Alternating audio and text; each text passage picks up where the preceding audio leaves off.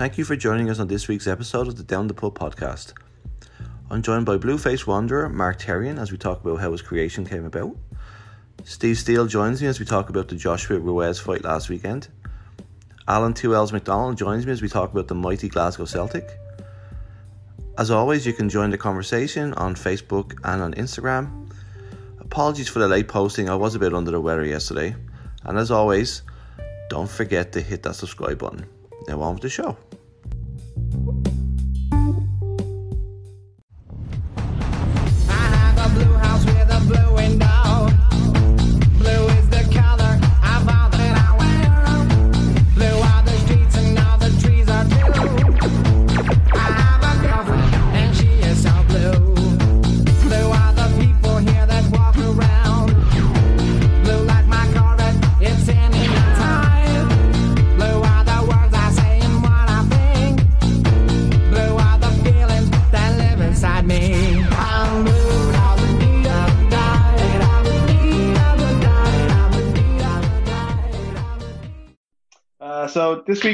Talking to Halifax's newest celebrity and Wanderers fanatic, Mark Terrian, uh, aka the Blueface Wanderer.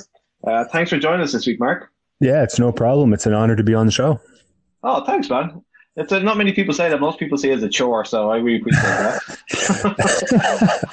it's a bit So, about um, yeah. So you've become quite a you've become quite a celebrity here in Halifax. Uh, tell us how the uh, the Blueface Wanderer came to be.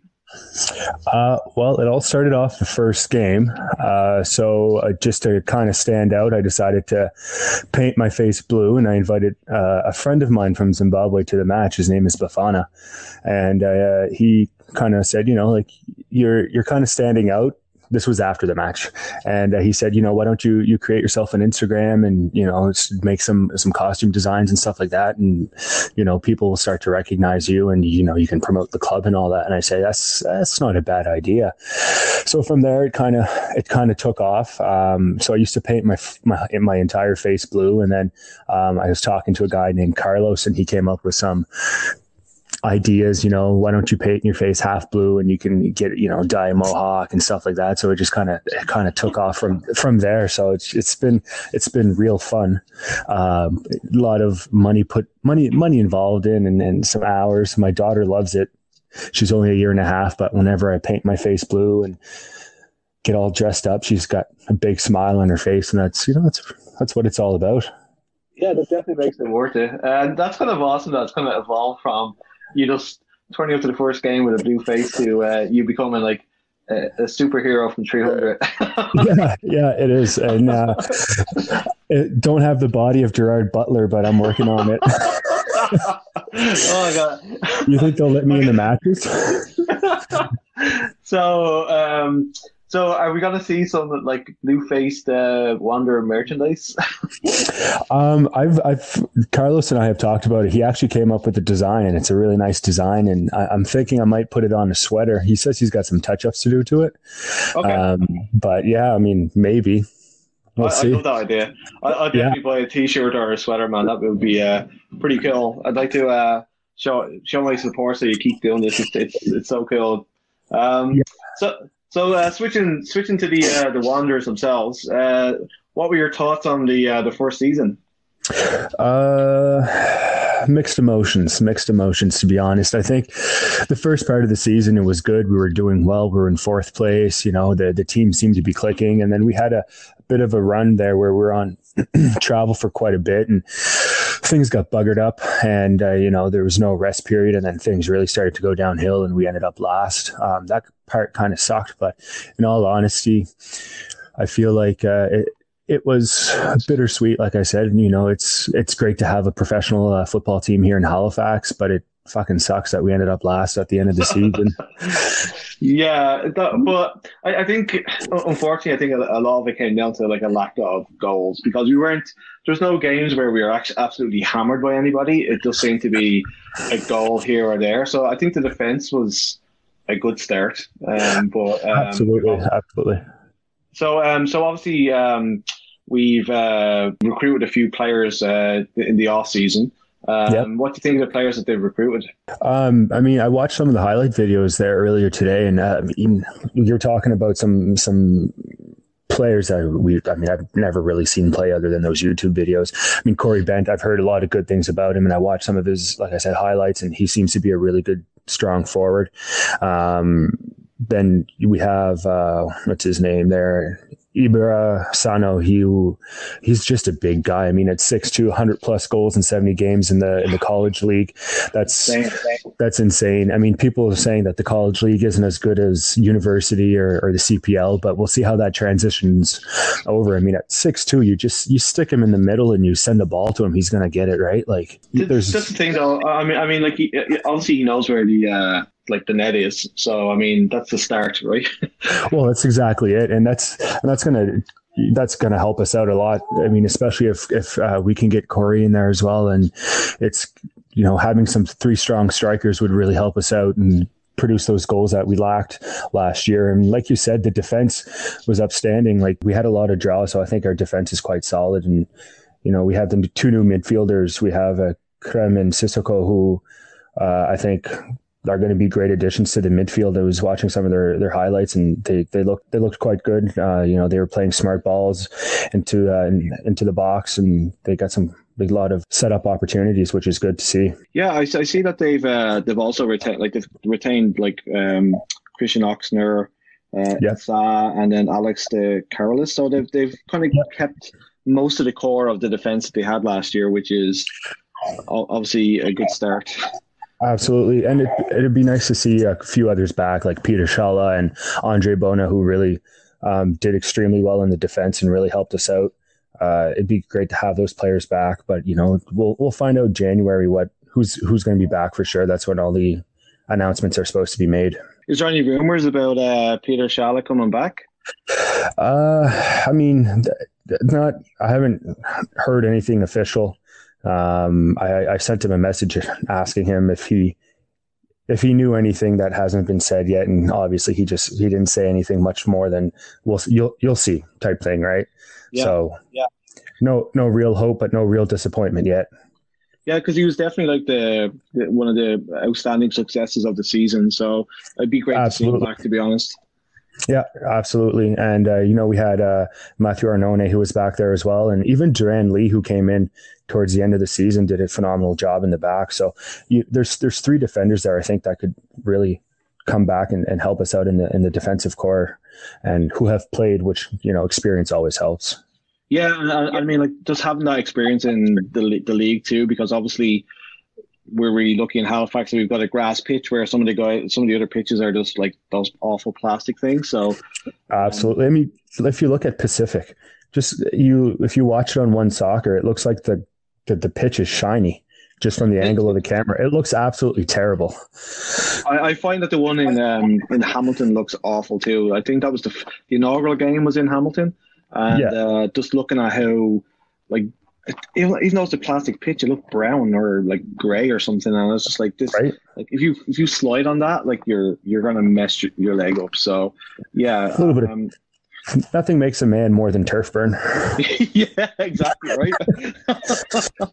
so, so, um, so last week the Wanderers had a, uh, a meet and greet there at Steele Volkswagen in Dartmouth. Uh, you had almost equal billing with the players. Uh, how did it go?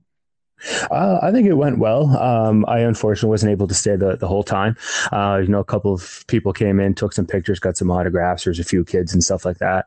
Um, Stephen Hart showed up, so I managed to have a bit of a conversation with him just about off season and you know expectations for next year and and you know he's he's he's got a positive outlook for next year and he's really hoping that um, they'll be able to to give the fans what the the best fans in the league what they deserve which is you know a trophy at the end of the year but uh, you know that's what that's what every team wants at the beginning of the season and and the off season so we're we're really hoping that we can get that 2020 uh, CPL trophy Yeah, I, I definitely think uh, you're right there in saying that we're the they're the best fans in the in the league. So definitely a, a trophy would help. Uh, Absolutely. solidify, solidify that, but I mean, um, how how important was it for the for the club to hang on to to Stephen for next season? Oh, I think it's it, it's important. Uh, I think it's the same goes for uh, you know Jan Michael Williams. Like it's these are two two people who have enormous experience on the international level that uh, bring that experience to the Wanderers and to the young guys. So like, you know, Christian Oxner is gonna is, is only gonna get better with uh, Jan's experience. Um, the, the new players coming in are going to get a, a, whole bunch of experience and knowledge from Stephen. You know, being a former Canadian men's uh, soccer team coach, uh, he's he's he's been on the world stage, uh, maybe you know not to the same extent as, as other coaches, but that experience still going to help out no matter what. So you know, it's it's definitely a huge bonus to have these those those guys on on the Wanderers, and um, you know, his expectations, both of their expectations are high, just as the fans' expectations are high. Yeah, so it's, was, it's yeah. good.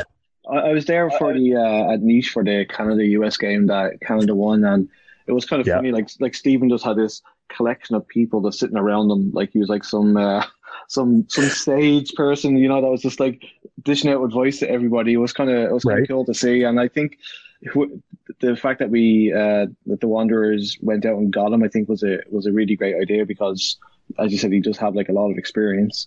Um, Oh, absolutely. so it was kind of it was kind of funny yesterday. Just speaking of uh, John Michael Williams, um, that he announced his he announced his retirement, uh, and then like ten minutes later, he was announced as the uh, the goalkeeping coach with um with with the Wanderers. So you two seem to have created a bit of a bond. So you must have been really Yeah. happy to see him come back. Oh, absolutely. I mean, it was kind of, I mean, it was tugging at my heartstrings that he was retiring and we were going to see him in Halifax again. And then next, you know, it turns around that he's going to be the, the keeper coach. And I was like, you couldn't have put that in your post. You know, like you, could, you couldn't, you're letting all your, fa- like the fans are sitting here a little sad and, you know, you could have brightened up their day. Um, but that was definitely a, we, we weren't sure. I mean, I'm part of the, the Privateers 1882. I'm just uh, a member of nothing special other than that. Um, and some of the guys were talking about how they would like to see him be, uh, a, you know, a, a trainer for the for the keepers of Halifax, just because he has that experience and that knowledge.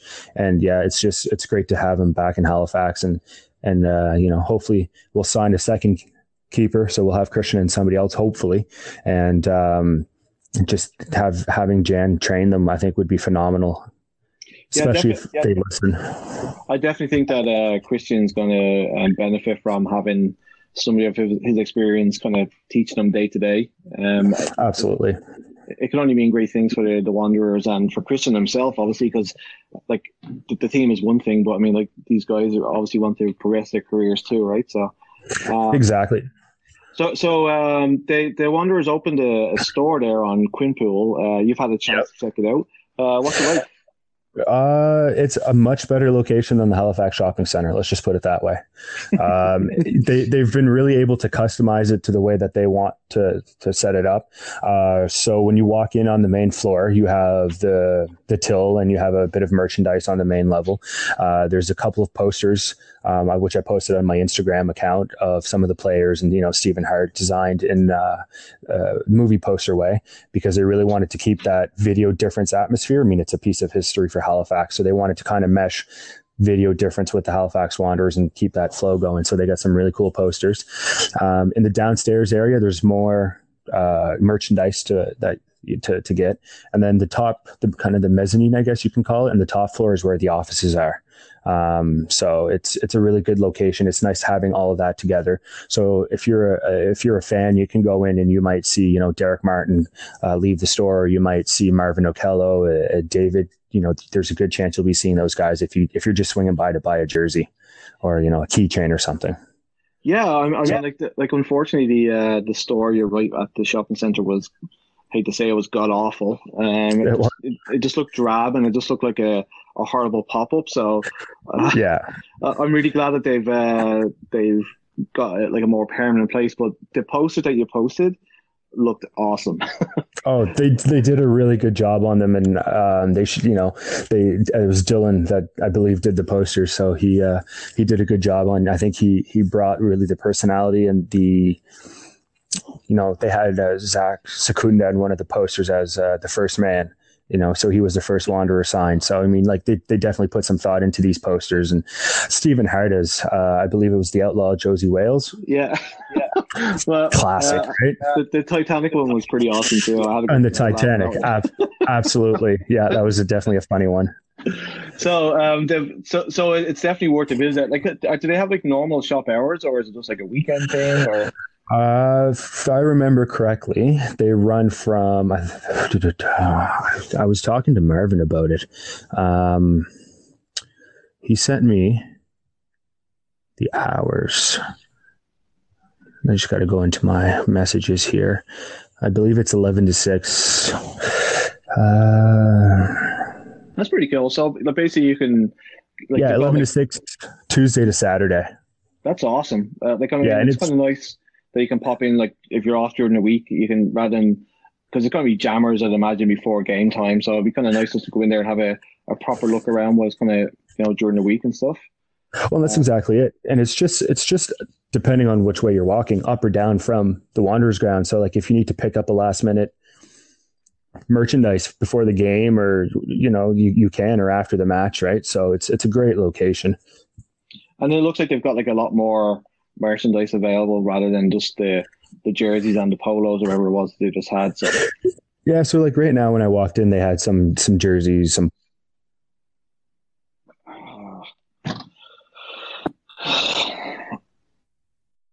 they have jerseys, hats, keychains, they have um like wool socks with the Wanderers logos, beer steins, coffee mugs, you know, the some so basically st- still most stuff um, that they had at the pop-up shop in the uh, shop in the Halifax shopping center. But at the same time, they, uh, we kind of got a little insider that they're looking for other things. So dress socks might be coming down the road, you know, ties and stuff like that. So it'd be really interesting to see if uh, that stuff, uh, you know, does come to light because it'd be really cool walking around with a pair of Halifax Wanderers dress socks and tie for, yeah, for work, big time.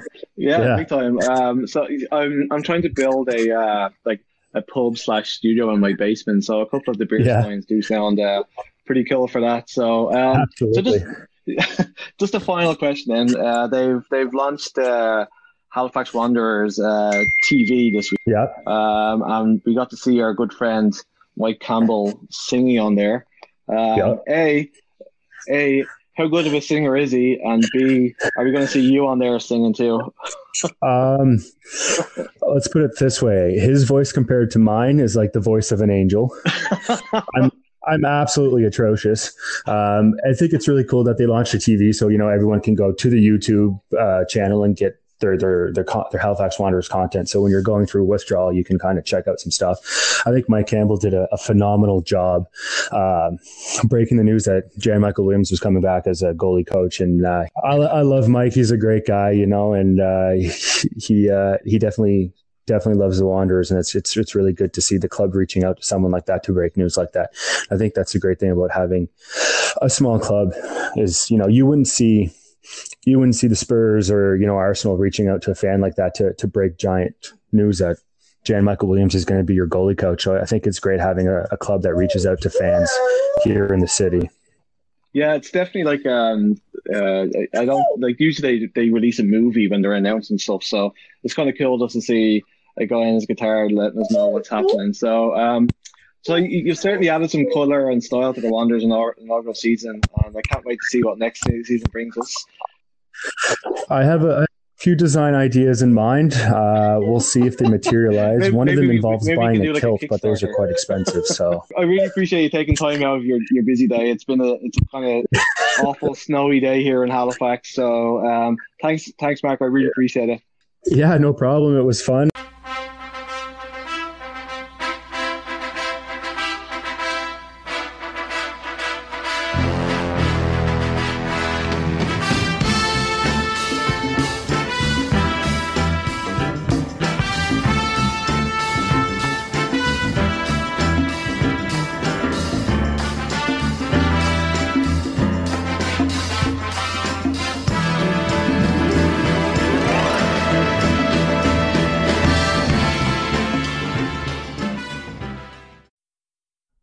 This week I'm joined by Steve Steele as we talk about the awful fight last Saturday between Anthony It was Joshua- awful. It was. Yeah, it really yeah, was. yeah, it was. Um, so, first of all, what were your thoughts on the fight?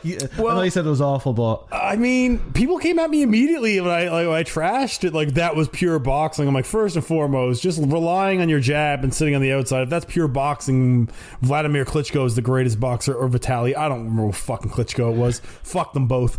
But yeah, Klitschko is the greatest heavyweight of all time because he just stayed to the outside and boxed. Joshua wanted no parts of that fat donut eating fuck, and he just stayed on the outside, jabbed his way to win. All the big punches were landed by Ruiz. He did land a couple decent shots, but he was in no hurry to try to really avenge his loss. In typical Anthony Joshua fashion, he fought like a pussy, he won like a pussy, and he will forever be a pussy, and he will continue to dodge Wilder, Ortiz, Ortiz, who's been knocked out twice by Deontay Wilder, by the way, now in his last three fights, and of course Tyson Fury, who I actually really do enjoy. I'm, I'm a Wilder guy through and through, but I love Fury as well. I can't wait for that fight in February. I uh, I'm I'm a Tyson Fury guy. I just think he brings, Absolutely, he brings like a lot of like it's kind of like old school kind of hype and stuff like that. He brings sports entertainment to boxing, and I, I'm a fan. Yeah, I, I like the guy. Like, I mean, I, don't get me wrong, he was unconscious in that fight with Wilder, so that fight should have been over. But that's aside from the point, because the ref literally gave him 18 seconds to recover from a knockdown.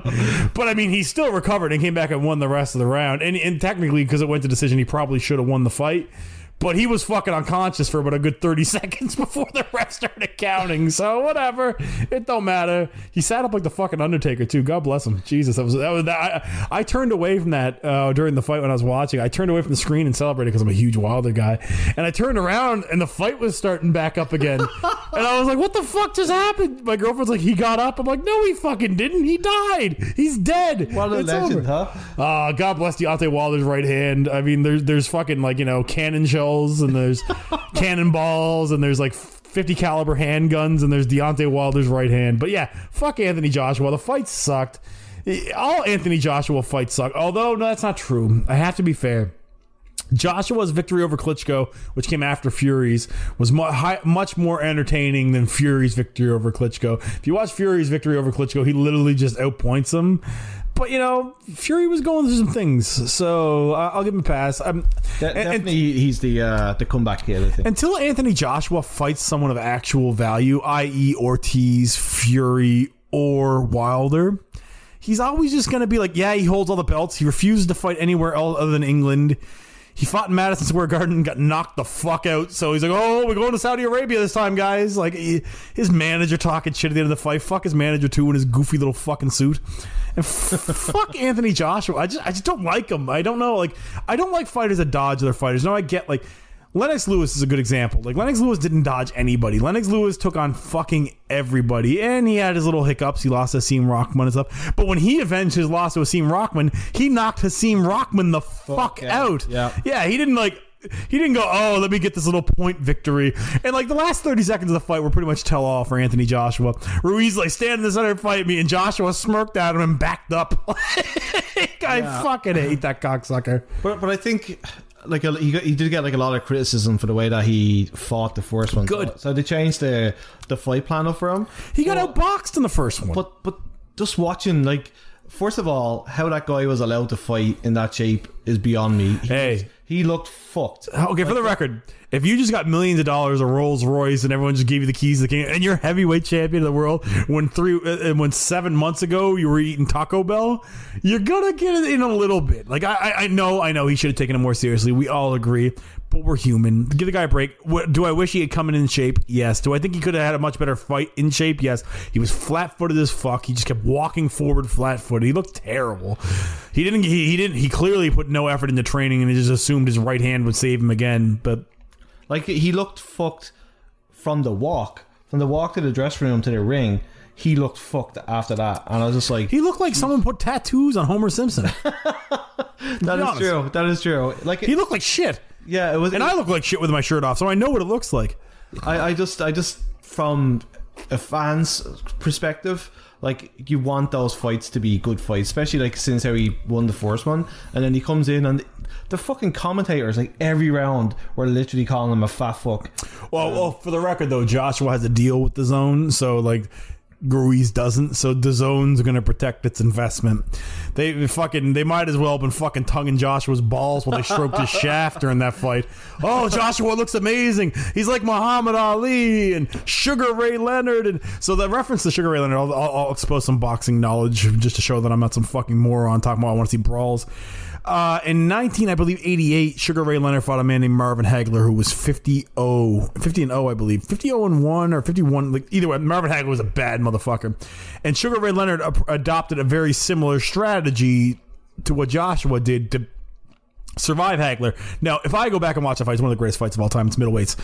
Uh, if I go back and watch the fight, I still feel like Hagler won the fight, but you can you can make a case for Leonard.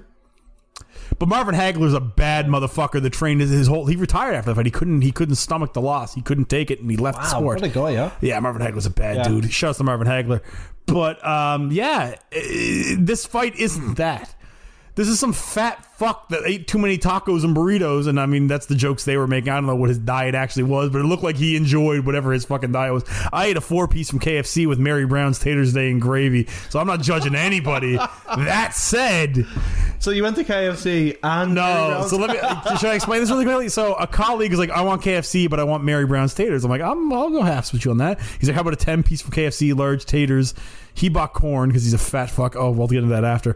We probably won't make the episode, but um, yeah. And we got uh, large gravy as well. And later we all threw in five bucks, and he drank about half a large gravy in one sitting.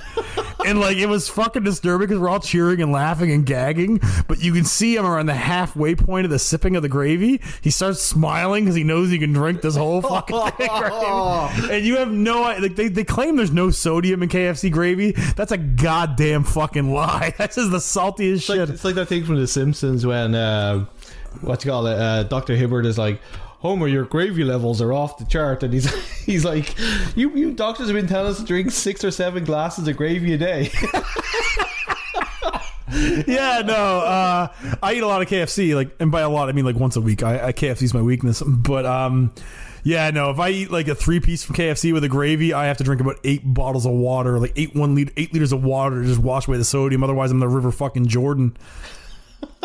but let's let's get back to real things yeah, here. sorry. Yeah, so okay. so so back to boxing then. So how has how has uh, Joshua been able to avoid these guys? Because like, Oh, surely, it's- surely like they've been coming because they have to come to him. They have to come to him.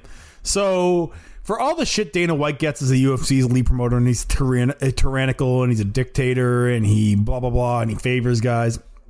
If you're gonna fight someone in the UFC, you can't dodge it. There's no ducking a fight. Either you take the fucking fight or you're fucking fired. Anthony Joshua has stayed over in England and avoided everybody. I mean, Fury had his his issues. I don't know if you know much about Tyson Fury, but he had definitely had issues after he beat Klitschko. He put on 100 and, or almost 200 Oh, pounds. yeah, he went- cocaine abuse, almost killed himself. Like you know, I mean, like kudos to him for turning his life around. Love the guy anyway. And like he just he he's like Luis Ortiz and Deontay Wilder were like the two guys that were like, okay, you have to fight these guys. Since Joshua refused to fight both because um, I think Wilder's the WBC heavyweight champion, and Joshua now again that he's defeated Ruiz holds the rest of the titles in heavyweight boxing. So he's just dodged Wilder. He's do- he dodged Ortiz. Now he's talking about he's willing to fight Ortiz after Ortiz has been knocked unconscious twice. Wilder has knocked out Luis Ortiz, who was like a fucking boogeyman that no one wanted to fight. Southpaw, all the problems you don't want in boxing. Wilder's lost both fights on the cards. Like if those went to decisions, Wilder loses both fights, but he knocked him out both times, and that's all Deontay Wilder is. Deontay Wilder's not the best boxer in the world. He's the hardest fucking puncher we've ever seen in boxing. And Anthony Joshua knows that one right hand from Deontay Wilder puts an end to any career he has, because Wilder doesn't have to hit you much. He just has to hit you once. And once he hit, well, you saw what happened to fucking Fury when he hit him once. Yeah. Fucking he had to sit up like the goddamn fucking Undertaker to survive. The ref had to give him 45 seconds to get up. But I mean, I, I honestly I don't care who wins that fight. I love both. I'm a Wilder guy at heart, but if Fury wins, I love Fury too. I love listening to the Fury talk, and I really don't want Tyson Fury to go away. But I really, really love that knockout power of Deontay Wilder. And I'm not saying Anthony Joshua was a bad boxer, far from it, but he used to overpower guys, and he's not overpowering Tyson Fury, who's six nine, a beast of a man. And well, I just talked about Fury knocking a guy out, punching him in the fucking forehead, which is unheard of. I still haven't seen anything like that. I'll never see anything like that again. So he, he doesn't measure up in power or brutality to those two guys. And sure, you can out you can outbox Mexican Homer Simpson. That's great. I don't mean to be disrespectful to Mexicans, but Ruiz very proudly wore his Mexican, and he looked like fucking Homer Simpson in that fight. Remember the episode of The Simpsons when like they the X Files comes in and they put him on the treadmill and he's running while the flab jiggling? That's what Ruiz looked like walking to the ring. It's hypnotic. It's hypnotic. Exactly. Yeah, it's hypnotic. Yeah, that, that's Oh, the there was fight. that was. episode where he fought Drederick, uh, Drederick Tatum. Uh, kind of just reminded me that a little bit. But like, there was a lot.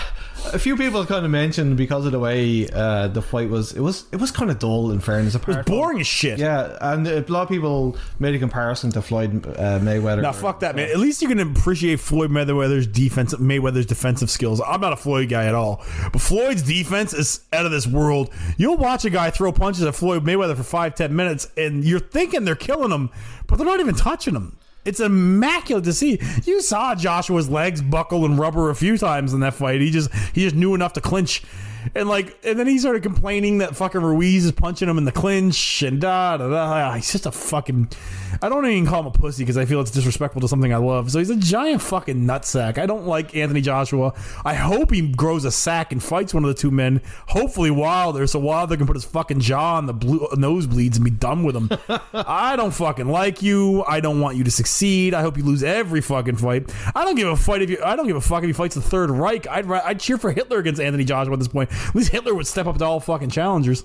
Yeah. fuck Hitler too though. because I uh, like it's it's the first first boxing fight I've watched in quite a while, and like I was kind of excited for it uh, after the underdog story and Sylvester Stallone made that weird. I didn't see that. Yeah, I need to see that. So so all that kind of stuff. So I was just, I rushed home from work to watch it. I was, I was pretty pretty excited. Like a couple of guys come over to the house and we we sat here and watched it, and then You all fell asleep. yeah, pretty much we were all just like, what the fuck is this? Like it's I, I of, Jab, jab, Yeah. jab, run, jab, clinch, run, glad. Yeah, it's I know people will say that's like the pure, that's boxing. Yeah, the yeah. Suck my dick from the back. It's not boxing. But at the same time, though, it's still supposed to be entertainment, right? And I mean, like, if you go if you go and watch like a, a soccer match, an ice hockey game, or a basketball game, and it's just like boring as fuck, like it's still an entertainment sport, right? So, for the record, thank God we have the DAZN for other reasons. yeah, Because obviously neither of us would have ordered the DAZN to watch this fight, which is basically probably the cost of that fight on pay per view if you'd ordered it. So we both kind of dodged a bullet. It was just on a service we just so luckily had. But that fight wasn't worth fifteen cents. Like that was Isn't it funny though? Like that, like that fight wasn't on like HBO or whatever like that. Like, well. Did you notice when you were watching the fight they kept showing Canelo Alvarez?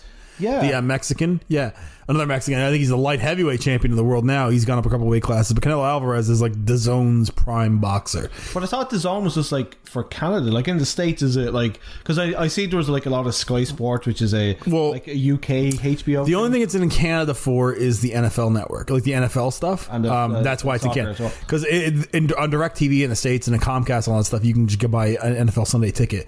But in Canada, the DAZN bought the fucking exclusive rights to the NFL, so that's why it's there. Premier League, I have no fucking idea. It's only available on DAZN as well. Yeah, so you can't even get Sportsnet World anymore.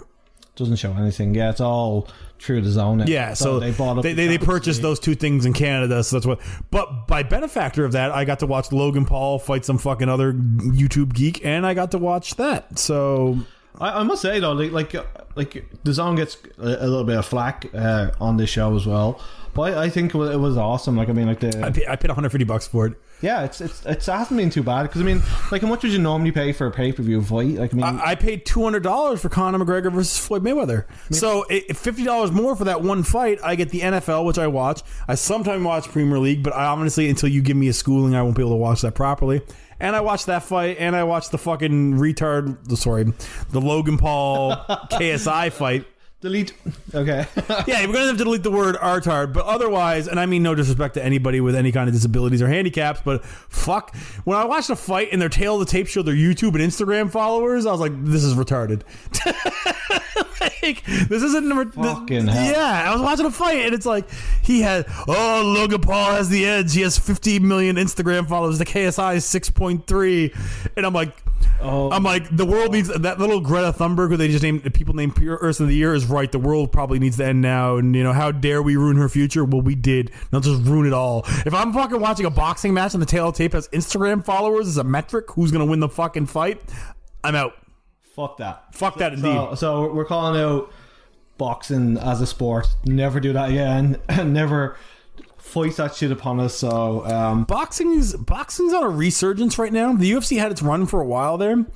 But boxing's always been my boxing was like my second love. So I'm 35 years old. Um, Mike Tyson was like the god when I was a small child. But like now everyone talks about Ali and Frazier and Foreman and Patterson or whoever you want to talk about in the old heavyweight division. But like when I was a kid, like you know, the Hagler, Leonard, Duran, Hearns guys had just passed through. Boxing was still really hot. Tyson was still a hot commodity. Michael Moorer was a hot commodity. Evander Holyfield was a hot commodity. Lennox Lewis, who I have a ton of respect for. Like there was still really good boxing when I was growing up. And then in the early to mid 2000s, it just went to shit. And in 2007, Floyd Mayweather emerged as like a shit talker that put on really boring fights. But I mean, respect to black people. They supported Floyd Mayweather because like the only undefeated great fighter of all time was a white guy prior to that named Rocky Marciano, who retired at 49 and 0.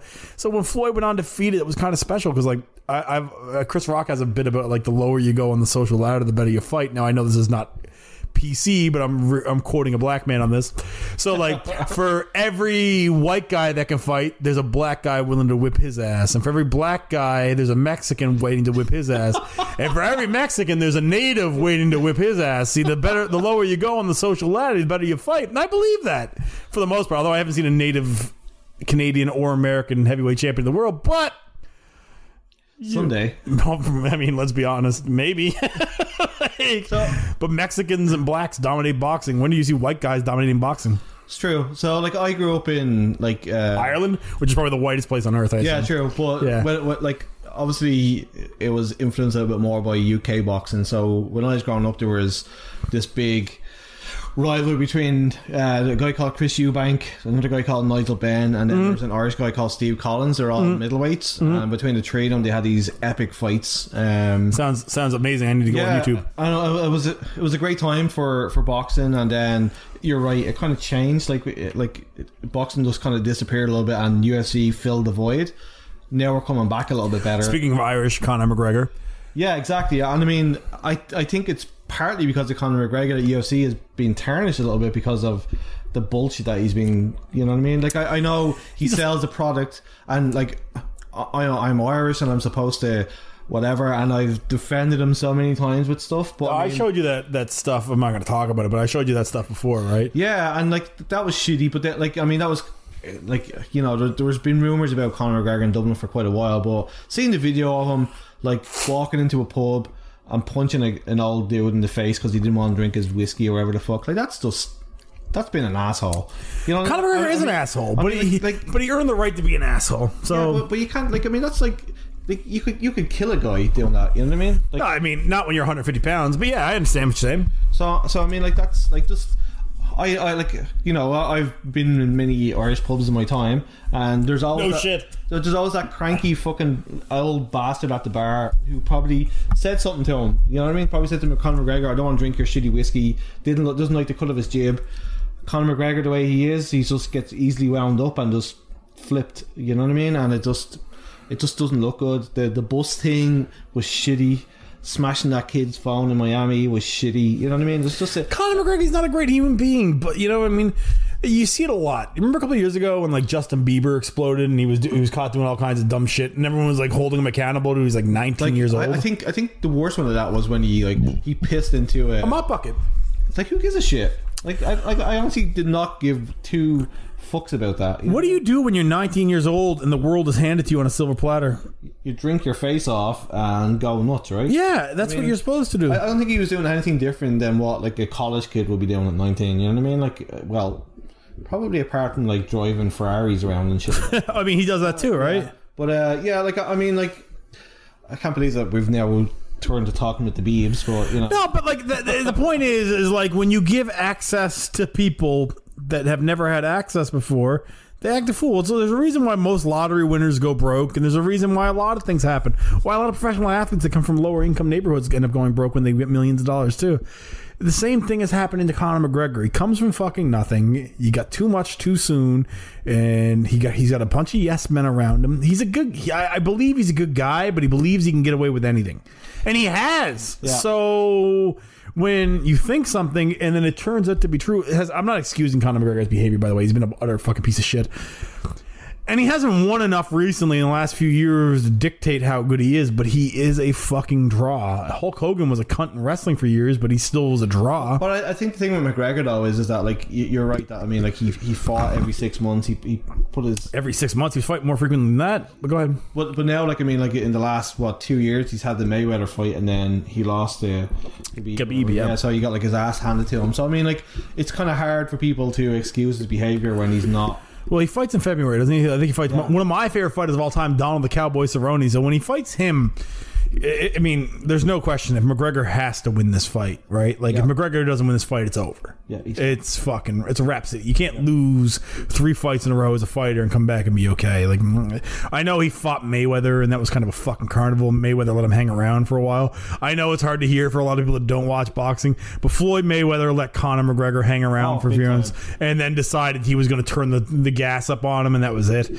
But um, yeah, no, I mean, shouts to Conor McGregor. I mean, he entertained me. His fights with Nate Diaz, his shit with Eddie Alvarez. I'm entertained by Conor McGregor. I buy Conor McGregor fights. I'm, I'm. I think it was a manner of his defeat to uh, Khabib that kind of made everybody. Oh, it was just utterly one sided. Yeah, it was horrible to watch, and like you know, the, the, the way he he overdid the uh, the build up to it. Like he gets, he got away with an awful lot. Of that kind of Didn't he stuff. say he was going to kill him? Yeah, and he was going on about his religion and all that kind of bollocks, and it's just like, man, you know, like you Yeah. kind of have to draw the line somewhere. Well, he called Floyd Mayweather a monkey too, right? Like he, he like look, man, he, he he is who he is. It is what it is. I don't excuse any of it. But I think he just tries to sell fights and goes too far. I'm not saying I'm not saying Conor McGregor isn't racist because he probably has a bit of that in him. Let's be honest. But I'm not going to argue and say he is racist. But I'm sure he's got a little bit of it in him. Like I don't know, man. Conor McGregor needs to win this fight. If he doesn't win this fight, it's fucking over, and we'll never talk about him again. So it's kind of sad. uh, yeah, well, uh, not really, because he's filthy fucking rich. He made like two hundred million from the Mayweather fight, and he was making he was he was he had the UFC bent over a barrel for about a year and a half there, making as much money as he possibly could. The UFC doesn't pay enough pay guys enough to eat ramen ramen noodles for six weeks, and I'm not talking about like good ramen from a restaurant. I'm talking like Mister fucking noodles. They, so they do like they abuse their fighters. Yeah, yeah, it's kind of shitty, and it's like um like you see. I make more than most UFC fighters. And and you see, like, I mean, like, I just looking at McGregor's story himself. I mean, like, when he he was starting off and like he was getting paid fuck all money, and then suddenly people decided that he was a bit of a draw. Because the thing is, like, obviously, seeing an Irish fighter come along, and we haven't had like a He was more than just an Irish well, fighter, though. But but it's also like just like like obviously like whenever he fought in Dublin, like the, the crowds kind of. But he was already a star by the time he got to Dublin. Like he was, he was a star because he talk, and his, his shit talking game was excellent. And if you can be an excellent shit talker, you can make money. Chael Sonnen was the blueprint for Conor McGregor. Chael Sonnen was a pretty good fighter and a great fighter, but Chael Sonnen could talk that shit and be super disrespectful, and he made tons of money. And McGregor saw it and improved upon it. He took pro wrestling, spliced it in with MMA, and he went out there and talked the shit, and he made hundreds of millions of dollars. God bless, fucking love it. But he he did at the end of the day have to back it up, and he did starch quite a few guys with that left hand. So I mean, I like Conor McGregor. I, I'm not a huge fan, but I'll still watch his fights. He's he's the only UFC fighter I will watch in 2020, 2019. Like I don't care about anybody else. I'll watch McGregor, Cerrone, and that's it. it's funny how it's changed, isn't it? Like I mean, the, the thing Ten years ago, I wouldn't miss UFC. Yeah, and the, the thing for me too is that like I mean like like like Khabib is actually a, a very boring fighter to watch too. It's like it's just constantly trying to wrestle. Well, when, when you have grounded, when you have ground based fighters in the UFC, like GSP, who's like a Canadian national icon, was just a guy that basically fought guys to their weaknesses, and he often ended up uh, in there with strikers that couldn't grapple. So he would just take them down. He'd stay on top of them. He'd do enough to win. I'm not saying he wouldn't do anything, but he would hit them enough just to stay in the spot. He would be active enough just to stay there. He'd just lay on top of guys and punch them when he needed to, and do what he. Now, don't get me wrong. If you fucked up and let him get through, he would beat the shit out of you but he would do just enough to win. And GSP's a legend in Canada. So the way Khabib fights is a little more boring than GSP, but GSP wasn't exactly fucking lighting the world on fire. I was there when GSP won his title back from Serra, and he was just kneeing Matt Serra on the side over and over again, and he was not taking any risks. He fought the most strategic game plan. You which is what they gave Joshua the little bit back credit for this weekend was doing taking no risks and fighting a smart fight because it's a, the key to boxing and fighting is to take as little damage as possible while still winning. That's true. That doesn't always necessarily make it the most entertaining thing to watch, though. Yeah, I mean, as as fans, we want to see. Yeah, I want to see blood and guts. Yeah, pretty much. I want to see Alistair Overeem's lip fly through the fucking air. That's what I want to see. And if I'm not seeing that, then I feel shorted. Because fuck, it's expensive to watch a boxing match in Oh my 2019. god. Other than the DAZN, like if I, I want to watch Wilder versus fucking um, Fury, it's gonna be like 140 dollars. It's almost one of those things where you have a couple of lads over to the, the, house and Yeah, but then you gotta like fucking ask your friends for money. It's shitty.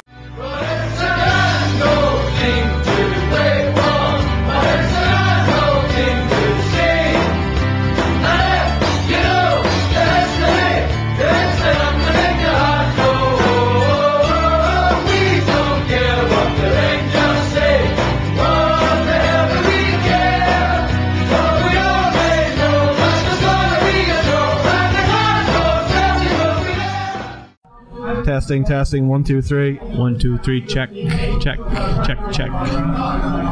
So this week I'm in uh, Easter Grafton, one of our favourite places here for recording the podcast. Uh, I'm with our good friend Alan McDonald, who uh, rocked us last week with some of his insights into hockey. Um, Alan's also a huge Glasgow Celtic fan, who are uh, obviously being an Irish person.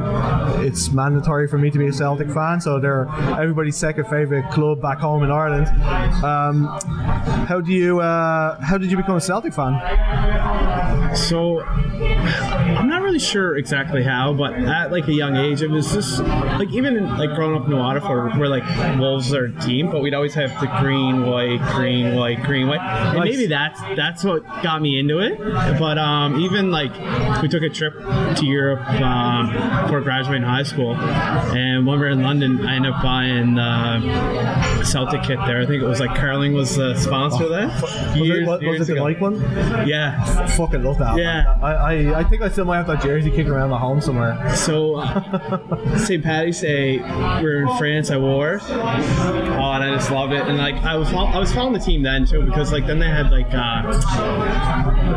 because they beat Man United. That it used to be a Japanese player, uh, Uh, Nakamura. Nakamura, because he had that like big kick, right? Yeah. And uh, that's when I really got into Celtic. Was like around like you know grade eleven, grade twelve, and just grew from there, right? Yeah. It, it's like, plus it's also like, I mean, it's if you know anybody who's Irish, like, they're there's obviously two big clubs. There's Rangers and Celtic. Most people I know would be Celtic fans. Like I'm not saying there's anything wrong with Rangers fans, but um, Celtic just have that kind of aura about them. You know what I mean? Like I, I, I just love them to bits. So, um, so last weekend saw Celtic beat Rangers in the uh, League Cup final.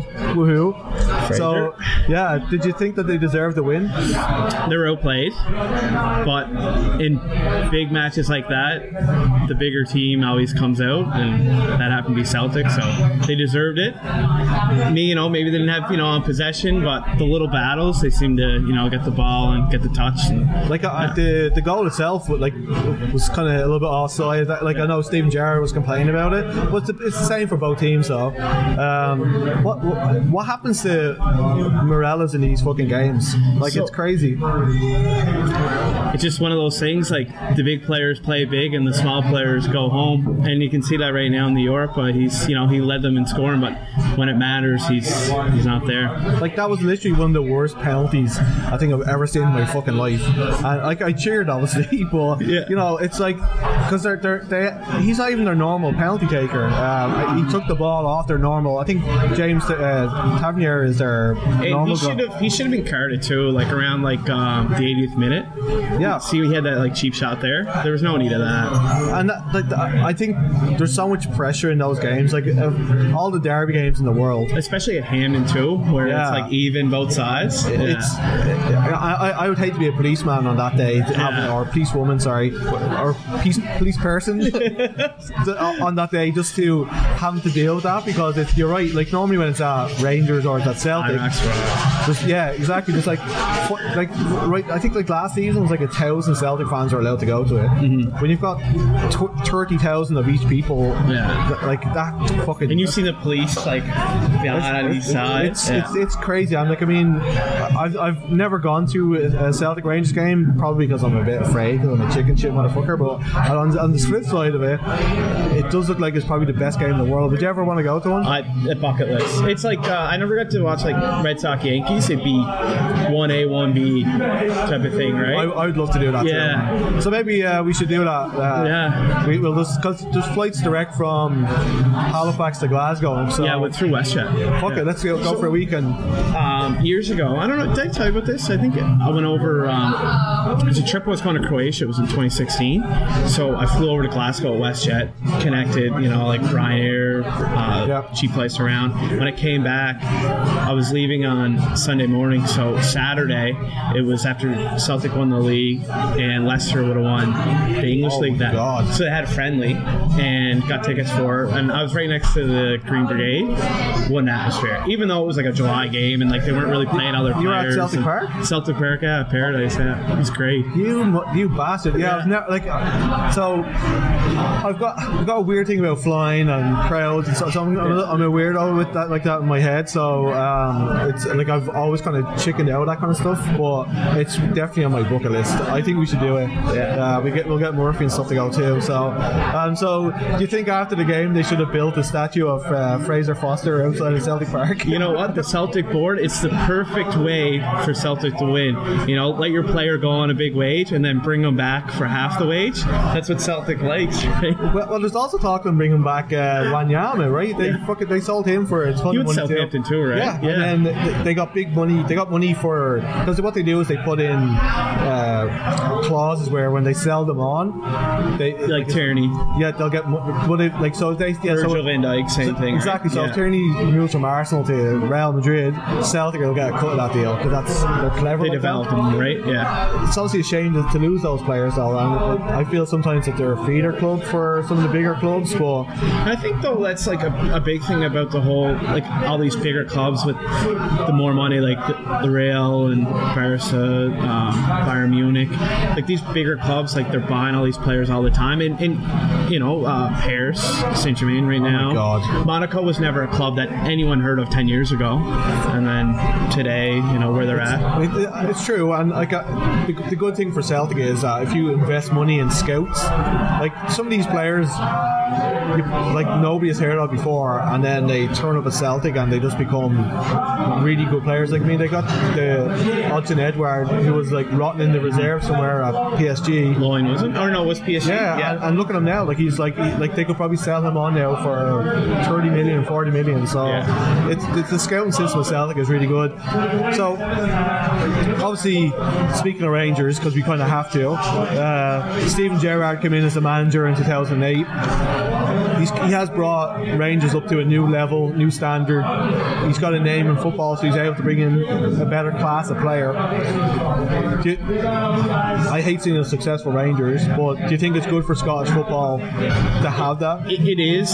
Um, it is a two horse race again, like it, like it always used to be. Um, but they are a new club. Let's not get anything. You know, this Yeah. is the new Rangers, and um, Gerrard, well, what he can do with the money that they're and it makes it better because it, it makes Celtic better too. Like having that, because like, let's be honest here, like Hamilton, what kind of, you know, Yeah, and I, you're right though. Like I feel, I, I always feel like Celtic and Rangers are stuck in limbo because they're too big for the league they're in right now, and the English Premiership and all that, that like the English leagues don't want to take them because they're too big. and they want to. I think with like the FA, say if Celtic or Rangers did leave like the Welsh teams you have to start from the bottom and work all the way up. And I think they'd be fine with that though. Like I honestly, I honestly think that like that's that's not the problem. I think though it's bad for the Scottish FA if they let the two biggest clubs leave to go down to England, mm-hmm. and then the minefield of going through trying to get FIFA to approve it. And like since I was a kid, so this has got like I'm an old fart, but this has gone on like 30 years. They've been talking about Celtic and Rangers moving down to, to, to England. Like I think they need to kind of just get over it, realize what they are, where they are, and I think having Rangers stronger, you're right, it brings Celtic out a little bit more, mm-hmm. and the level level of football between the two of them has increased big time because when it was just Celtic on their own, like they weren't doing so well in the Champions League because they didn't have a certain class of player to bring in because they didn't need to. Yeah. Now, like like you know, they've actually gone and spent a bit of money. They brought in some decent players. Like they lost Kieran, Tierney in the summer, but then the replacement they brought in, like is From uh, awesome. Israeli. The, yeah, like Not Israeli, but um, you know what I'm talking about. Bowley or whatever Yeah. is. So I mean, like they, they, they have brought in like they're bringing they're spending a bit of money bringing people in. Like the Ju- Jullien, like the the guy, Oh, the defender, is yeah. fucking They awesome. keep finding these great Yeah, French. like I know, and I honestly, as I said to you, like it's investing in the scouting system that allows them to do that. Um, so, like, obviously, looking at it now, like I mean, like tonight, both teams have qualified for the next round of the Europa League. Three years ago, Rangers were being knocked out of the UEFA Cup by a team from Luxembourg. Like, how happy are you for Scottish football and for Celtic that they're through to the next round in the Europa League? Yeah, it really brings the excitement out, especially like making it to the round of 32. You'd like to see them in the Champions League again and get back to that level, but this is, you know, they can they can they're doing things and they can do more. We'll see what happens with January's transfer window. I'm sure like some players are going to move. It's the nature of the game, but it is really good for the game for the team. like so um, I I honestly think that for for Celtic and for Rangers for Scottish football now they're talking about that they're almost at the point where they're going to get a second Champions League spot which is incredible because that's where the money comes from but it also opens up the league again that you're going to have Celtic and Rangers playing Champions League football and everybody else is fucked Yeah. like what, what, what do you think that the, the league needs to do to help bring up the other clubs to the level of Celtic and Rangers I think a lot of things too, like the Scottish FA, it, it, it's where it's at. Uh, the old talk as well is like when you're talking uh, Ajax and these other big clubs that are playing the same type of leagues, they really should all have like their own league kind of thing. But um, it's my view on it's kind of difficult because like even like the Scottish second league, they couldn't compete with the English League Two, right? So It's like so. I, I find the problem too is that like so. For instance, like Aberdeen had a couple of good seasons, and as soon as they get half decent players, Celtic and Rangers will go in after them. yeah, So not only are they hoovering up the best players in Scotland, they're also able to afford to buy players from France or like I mean, Rangers who were, were bankrupt six years ago, like are able to go and spend, which doesn't sound an awful lot to like Tottenham fans or whatever, are able to go and spend six or seven million on Ryan Kent, a top talent at Liverpool. Like, like Aberdeen and Hibs and all that just can't compete with that. So like they're they're literally playing with one hand tied behind their back, and I it's there was talk a few years ago, like probably about 10, 15 years ago, about creating. They're going to call it the Atlantic League. So it's going to be like Norway, Sweden, like yeah, so, so it's going to be like Yeah. Rosenborg, Ajax, PSV, because like Ajax and PSV are almost in the same kind of problem because they're miles ahead of the rest of the Dutch league. Uh, they're going to put some Irish teams in there, some Belgium teams in there. So I, and it keeps that that level Yeah. up too, right? it's, it's, it's the concept of like having that there, but then you're you're, you're then forgetting about all the other teams. Like I mean, like the Scottish league would just crumble. and they want to develop their own players too. But look at it today, like where like even Greece, the Greek league's struggling. yeah, Other than their big clubs, and they just got knocked They're out. still like they're still able to attract like there's there's some good players like I mean like Olympiacos gave Tottenham a fright twice and they do have some decent players but it's like it's just such a weird like disparity between these clubs and the rest of the leagues that like I, I fear I actually fear for Scottish football because eventually like I mean like Odsonne Edouard Ryan Kent for, for Rangers why the fuck are they want to go and play up there any longer like Yeah. I feel as soon as a big club comes along from England they're like gone. Dembele, Yeah. same thing happened to him, right? He like he's, he, I don't know if you follow him on uh, Instagram or I. I, I, I gave him the unfollow once after that. to be honest, like I used to, but So, so like, to be honest with you, like, like he played for Fulham and he he was going to go to Tottenham, and then whatever happened to Tottenham, fell through, and then became a free agent and went to Celtic.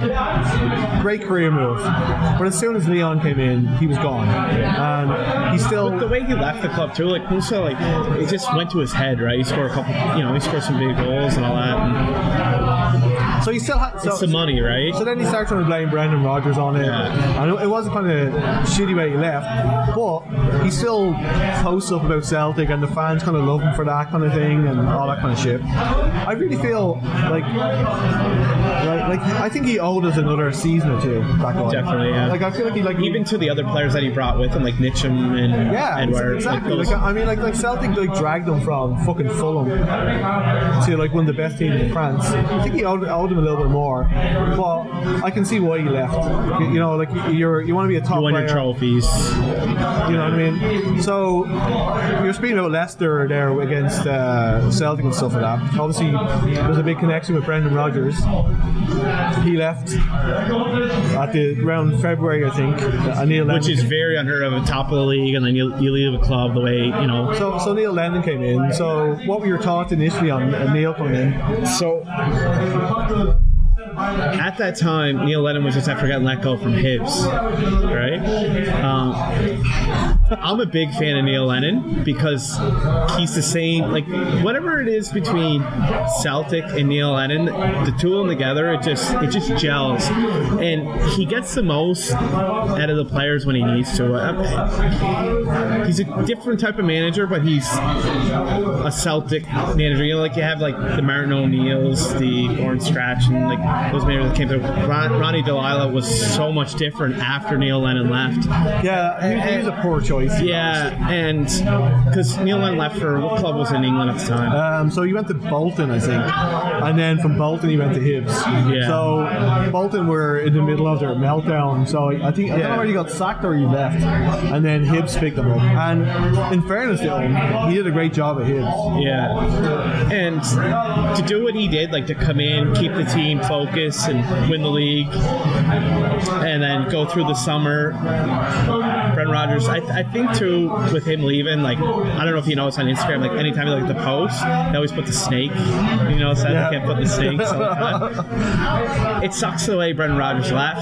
You can see why he left too, because like you see both sides of it, but like you don't leave a team So the, the thing with Brendan Rodgers is that when he came to Celtic, there's a huge connection between Northern Ireland and Scotland and Celtic and Rangers. There's a huge history. Look it up on Well, Neil Lennon's from from Northern Ireland, right? Right, And so is Brendan Rodgers. So, Yeah. like, if, if people out here are listening and want to look it up, look at the, the, the history between Northern Ireland and Scotland. So, Brendan Rodgers, came- when he came into Celtic, was saying, "I'm a Celtic man, true and true. I followed him when I was a kid." Kind of laid on tick about Yeah. how much he loved Celtic, and then literally within two days, a day of Leicester putting their interest in, he was gone. Mm-hmm. So I think that's what rankled with an awful lot of people. Neil Lennon left on his own terms the fourth time round. Like he just left. and they were after winning. They, they did well in Champions League, like um, like Tony Watt. Um, yes, remember that player? yeah, against He- Barcelona, right? Barcelona. So he subbed on late. and He got through, Playing in and Bulgaria now. he still comments all the time Yeah. too. You see him, Lotto thirty two. Yeah, He's, he's, a pro, he's a proper like Celtic man. Yeah. And, but I think though, with, with, like with Neil Lennon, like he left it on good terms because like he left and didn't go somewhere else. He just kind of like just took a breakout football because I mean he, I think he felt he probably took the team as far as he could. yeah, I- and uh, you know what he did at the And- time. and you gotta respect yeah. that. And Rangers weren't Rangers. They weren't even there. They weren't even there. Yeah, so so right? I, I, I get it. I know he's come back, kind of like not in the blaze of glory. He was like as a stopgap, which was kind of shitty way to, to treat him. I think he was out of work. Like they picked him up, probably knew that he wouldn't have to pay like a release fee to somebody else, and then gave him the job. And he's doing. I think he's doing a great job. He's He brought back Force. Youngster too. Yeah, like, he's you taken know, he- he's taken he's taken what Brendan had and like tweaking his old yeah, style and, and, and to it. you can tell the difference that how much Celtic means to him compared to what Brendan Rodgers was. As, not, not to disparage that Brendan Rodgers is a fantastic manager as he's shown at Leicester. I just don't think he was as much of a Celtic man as he let on. Yeah, Whereas you, everybody knows that Neil Lennon, Neil Lennon's had death threats when he's played for Celtic. Neil Lennon's been threatened. Yeah. Like it, it's he's a Celtic man through and through, and people can see that. and those are the days of like uh, Larsson. Yeah. Like, Like, like so, Brendan Rodgers didn't play for Celtic. Neil Lennon did, and then moved on from there.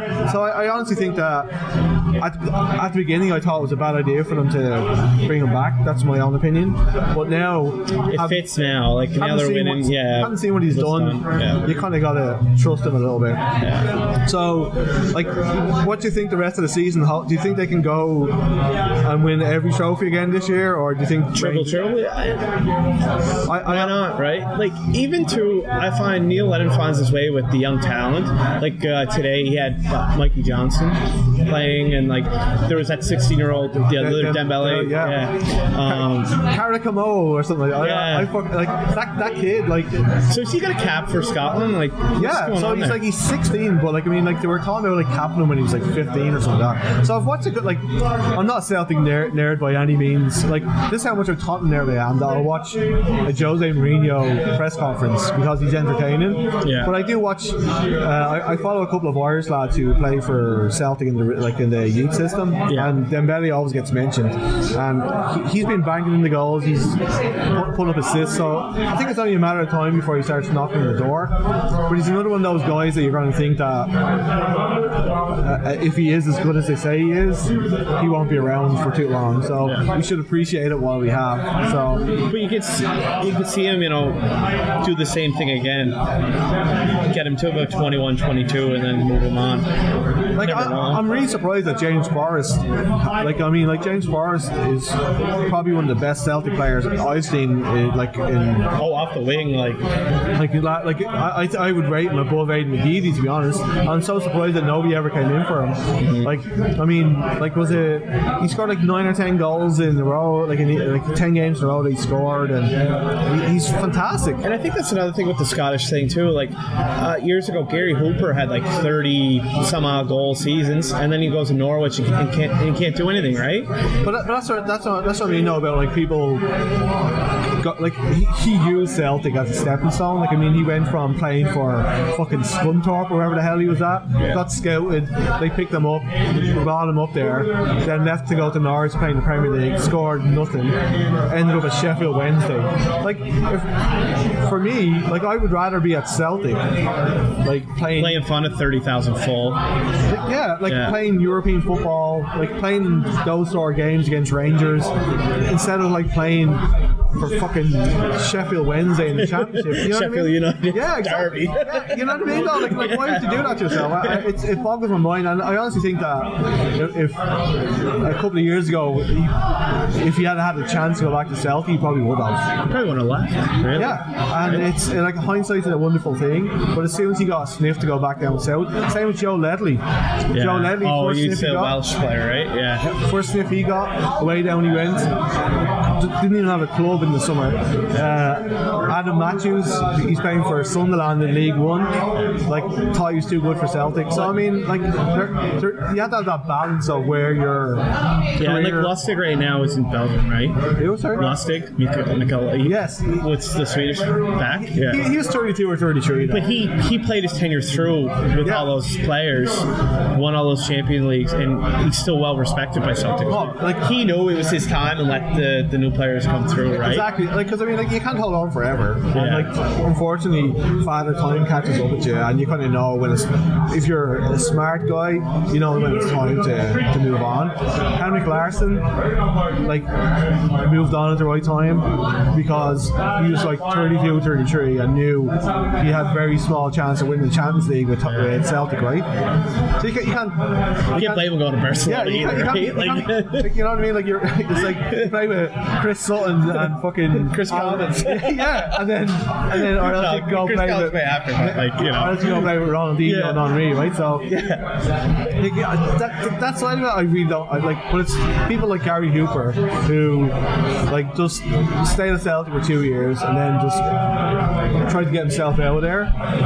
Same with Dembele a little bit, like you know what I mean. Like he just as soon first chance he got, he was gone. Kind of feel bad for Celtic fans, but yeah, But I love when you see like like the keeper like Forster come back, and you know he's a guy who when he left, well Fraser, he was capped by England as keeper, and he was behind who from Man City, uh, Joe Hart. Joe Hart. Okay, that's that's While where he was at Celtic, while he's at Celtic, yes. And he was phenomenal. He was the game against Barcelona, like all those big games he played. Went to Southampton, couldn't do it with the Saints, and now he's back. But he's getting his confidence again. And then you got guys like Craig Gordon and Scott Bain, who might not even have a contract now, but they were both going. Wow. But that's what Celtic needed was a keeper. Well, I mean, I, I mean, like last year, Scott Bain came in and did a good job. Like Craig Gordon had, had a horrific injury a few years ago, and then they, they Brendan Rodgers took a punt on him and brought him back, and he was a great servant for Celtic, and he's a great backup keeper. But he's 36 or something now, so I mean, like it's obviously you hit it when you're a keeper and you're injured and you don't have that same spring in your step. Fraser Forster, on the other hand, pisses me off a little bit, and I, I'll probably get crucified for saying this, but like I mean, he was another one, another kind of mercenary guy. That as soon as like he got the England cap, and as soon as Southampton came in for him, gone.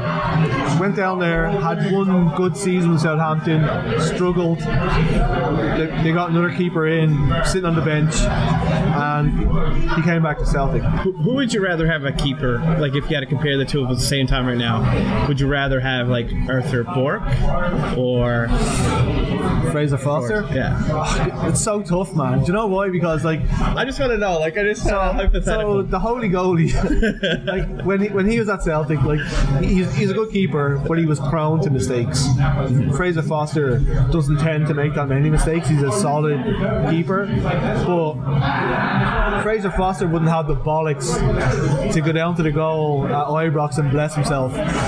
You know what I mean? Like so, it's character-wise, Artur Boruc is like a fucking legend. Uh, So I'm gonna. It's, now, part B of the question: Would you have started him on Sunday? Artur Boruc. Yeah, like just saying in prime. Would that be the time? Uh, so I, I think if Neil Lennon, like if he was there, Neil Lennon would have played him because he's just, he's a wind-up merchant. Yeah. and it's like so. I don't know if you remember, Rangers brought in El Hadj Diouf, who is one of the most controversial people in football. Uh, when he was at Liverpool, he spat at Celtic fans and all that kind of stuff. And then Rangers brought him up to um, to, to Scotland, and there was a famous picture of Scott Brown when he scored against Rangers, like standing up like that, Yeah. right? Yeah. So yeah, so when it- like players like that, like the reason why Rangers brought him up, I think, like so Gordon, um, what's his name, Walter Smith was in charge, was just purely to wind up Celtic,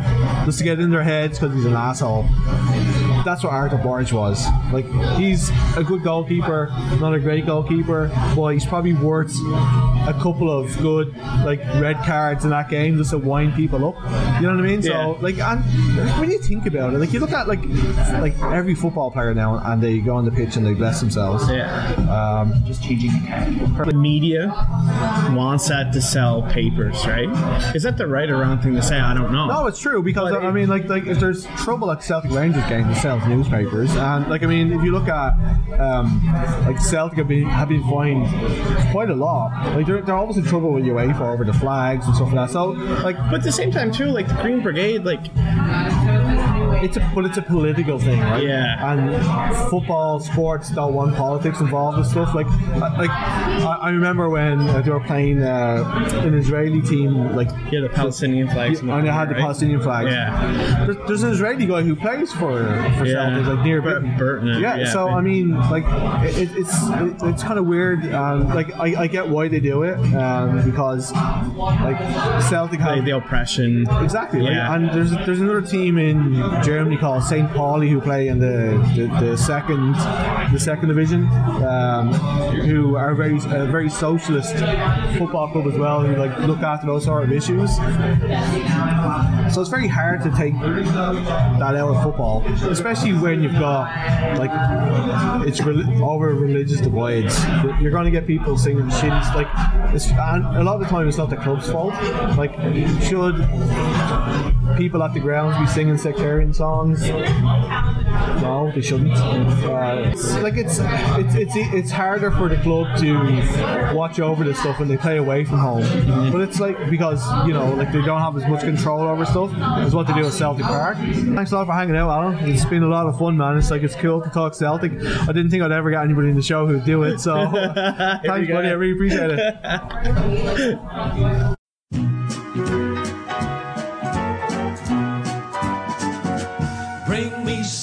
sunshine in your smile. Bring me laughter all the while.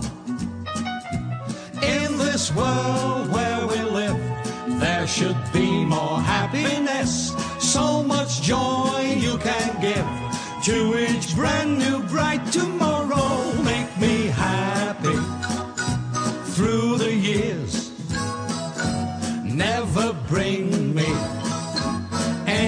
me.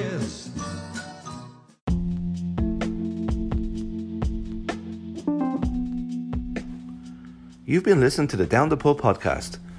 Thank you to all my guests for joining me this week. I want to give a special shout out to my nephew Nathan, who had an unfortunate accident at football last week, i.e., the poor bastard got a kick in the face. So I hope you feel better, bud. Also, I want to wish a speedy recovery to my good friend Paulie G, who broke his leg yesterday.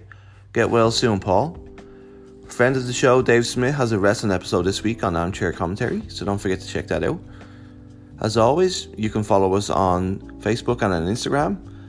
Don't forget to hit that subscribe button so you don't miss a show. Thank you so much for listening. Until next week, cheers.